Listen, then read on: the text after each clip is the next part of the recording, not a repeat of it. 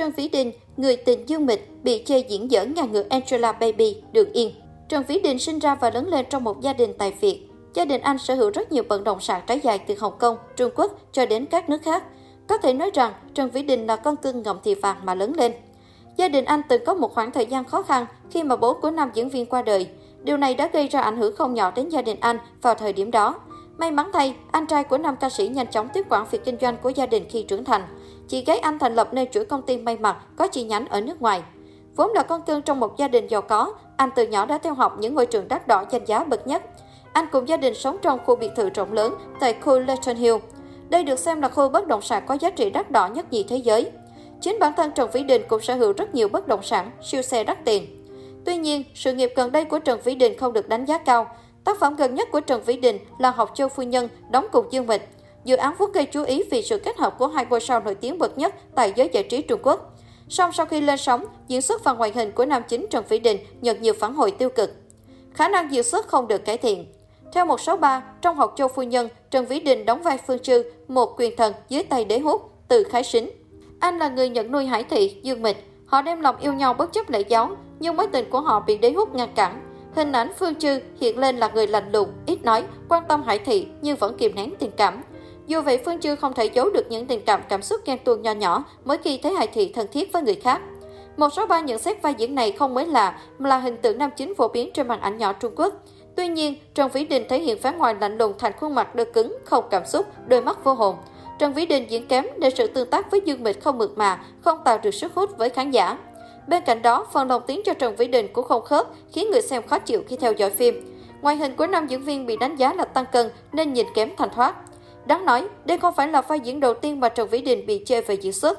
Nam diễn viên đóng phim từ năm 2008, năm 2014 nổi lên nhờ bộ phim cổ kiếm kỳ đàm. Tuy nhiên, anh nổi nhờ sự tương tác với tài tử Lý Dịch Phong hơn là nhờ diễn xuất ấn tượng. Từ đó đến nay, Trần Vĩ Đình tham gia nhiều phim truyền hình như Hoạt sắc sinh hương, Thiếu niên tứ đại danh bổ, Thuộc sơn chiến kỷ, Hạnh phúc mạng đường, Túy Linh Đung, Nam Phương Hữu Kiều Mộc, Niên đạo Cam Hồng, Phong Bảo Vũ. Nhờ độ nổi tiếng và ngoại hình điển trai, Trần Vĩ Đình được giao vai nam chính, nhưng những màn thể hiện của tài tử bị đánh giá rất tệ đến vô hồn. Thậm chí, có những cảnh khóc còn thường xuyên bị liệt vào cảnh khó xem nhất trên màn ảnh nhỏ. Cũng do diễn xuất không được cải thiện, các dự án phim của Trần Vĩ Đình không đạt thành tích tốt và học châu phu nhân có thể nói là thất bại mới nhất.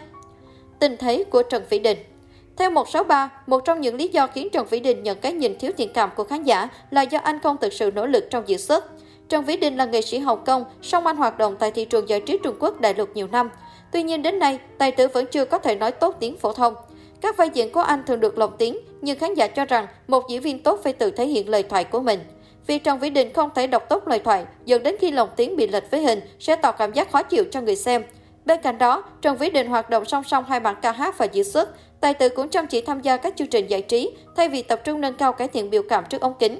Các vai diễn của Trần Vĩ Đình cũng không đa dạng, chủ yếu thể hiện sự hấp dẫn nam tính, tính cách bá đạo. Tuy nhiên, Trần Vĩ Đình là nghệ sĩ của công ty Anh Hoàng, Hồng Kông, có mối quan hệ rộng rãi và sức ảnh hưởng trong giới giải trí. Nhờ đó, tài tử vẫn được giao vào vai nam chính, hợp tác với các minh tinh nổi tiếng của Trung Quốc như Triệu Lệ Dĩnh, Mã Tư Thuần, Lưu Thi Thi, Bạch Bách Hà. Do đó, Sina bình luận, Trần Vĩ Đình có thể xem là bình hoa di động phiên bản nam trên màn ảnh. Thực tế khán giả thường lo ngại khi thưởng thức các tác phẩm có sự tham gia của nam diễn viên. Theo 163, với sự thất bại liên tiếp ở màn truyền hình, Trần Vĩ Đình giống như Angela Baby, được yên, bị khán giả quay lưng. Cơ hội diễn xuất của anh cũng dần bị thu hẹp, khó có khả năng nhận giải thưởng về diễn xuất.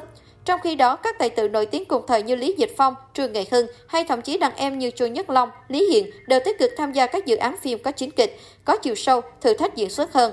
Theo Gina, thể loại phim ngôn tình thần tượng vốn không được đánh giá cao tại giới giải trí hoa ngữ. Những bộ phim này không được sản xuất chỉnh chu, nội dung hời hợt, thường mắc lỗi logic.